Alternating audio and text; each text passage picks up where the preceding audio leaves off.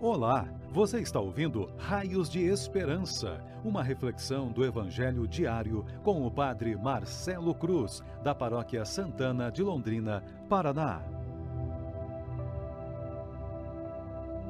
Caríssimos irmãos e irmãs, hoje, quarta-feira, vamos ouvir e refletir sobre o Evangelho de João, capítulo 5, versículos de 17 a 30. O Senhor esteja convosco, Ele está no meio de nós. Proclamação do Evangelho de Jesus Cristo, segundo João. Glória a vós, Senhor.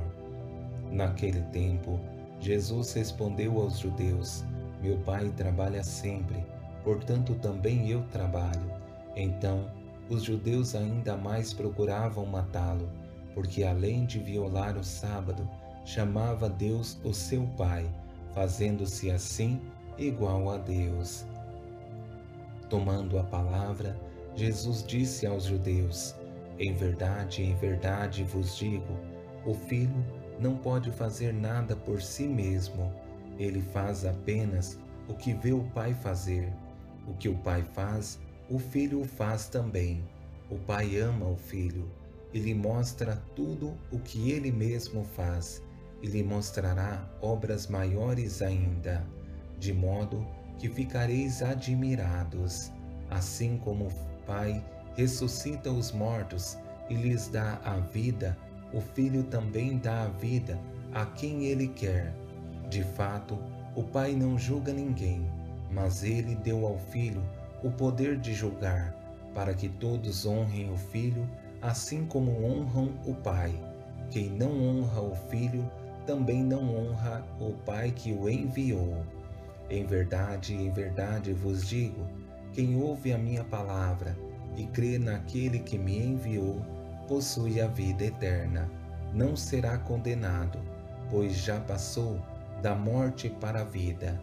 Em verdade, em verdade eu vos digo: está chegando a hora, e já chegou, em que os mortos ouvirão a voz do Filho de Deus e os que a ouvirem viverão.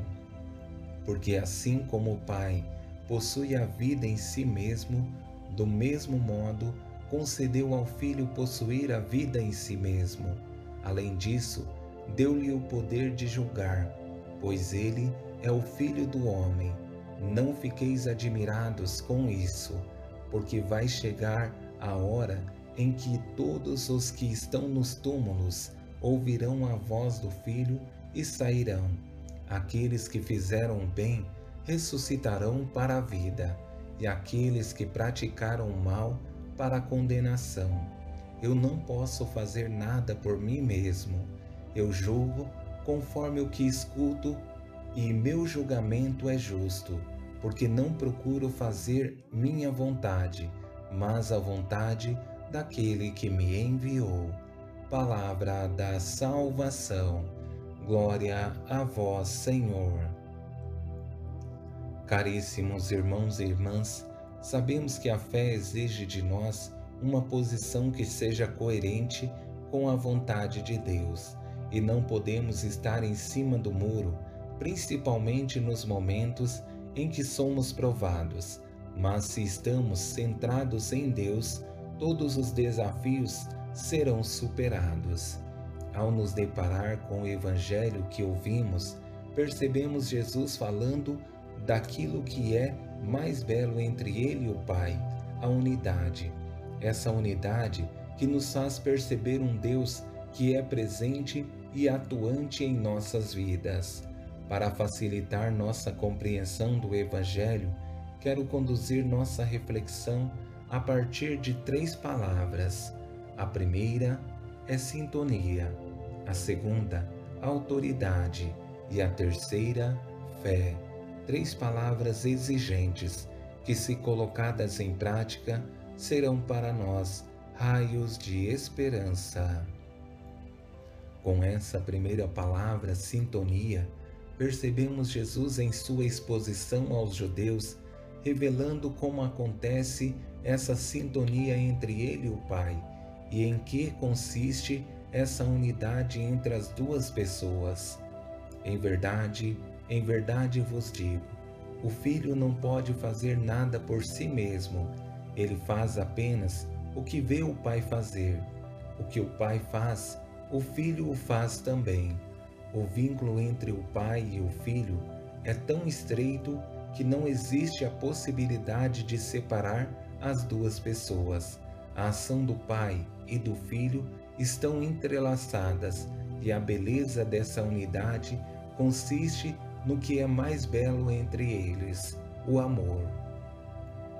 Com essa segunda palavra, autoridade, percebemos que essa autoridade não consiste em uma imposição, mas na essência de Deus que criou tudo por amor e não faz dessa autoridade uma forma de imposição, mas revela que acontece uma comunhão com o Pai e o Filho. Assim como o Pai ressuscita os mortos e lhes dá a vida, o Filho também dá a vida a quem ele quer. De fato, o Pai não julga ninguém, mas ele deu ao Filho o poder de julgar, para que todos honrem o Filho, assim como honram o Pai. Quem não honra o Filho, também não honra o Pai que o enviou. Ao falarmos de unidade, não podemos pensar em uniformidade. O poder que o Pai tem, o Filho também tem. Mesmo tendo poder sobre tudo, não usa esse poder como uma forma de dominação. Por isso, se queremos nos unir ao Pai, precisamos buscar essa unidade com o Filho, que se encarnou para nos salvar. Existe uma frase que sempre procuro repetir para nunca esquecer. Fé não é sentimento, mas uma certeza da ação de Deus em nossas vidas. Se queremos estar em comunhão com Deus, é preciso que simplesmente tenhamos a coragem de dar um salto na fé e perceber que, mesmo diante dos desafios de nossas vidas, Deus continua agindo em nós. Em verdade, em verdade vos digo: quem ouve a minha palavra e crê naquele que me enviou, possui a vida eterna. Não será condenado, pois já passou da morte para a vida.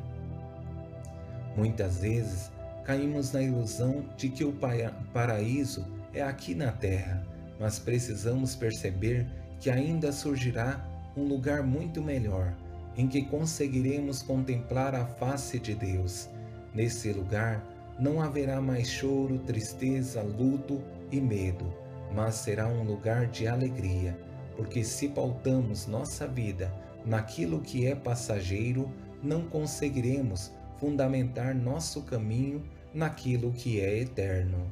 Espero que esse Evangelho seja uma motivação para continuarmos firmes no caminho de Deus, corrigindo os nossos erros e procurando nos tornar pessoas melhores para esse mundo.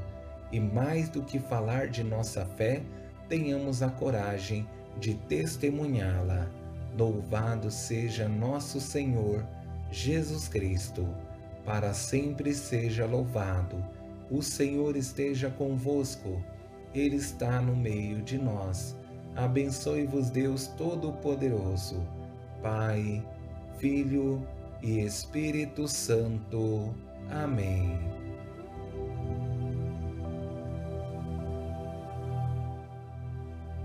Você ouviu o Raios de Esperança, uma reflexão do Evangelho diário com o Padre Marcelo Cruz, da Paróquia Santana de Londrina, Paraná. Se esta mensagem lhe fez bem hoje, compartilhe com seus amigos.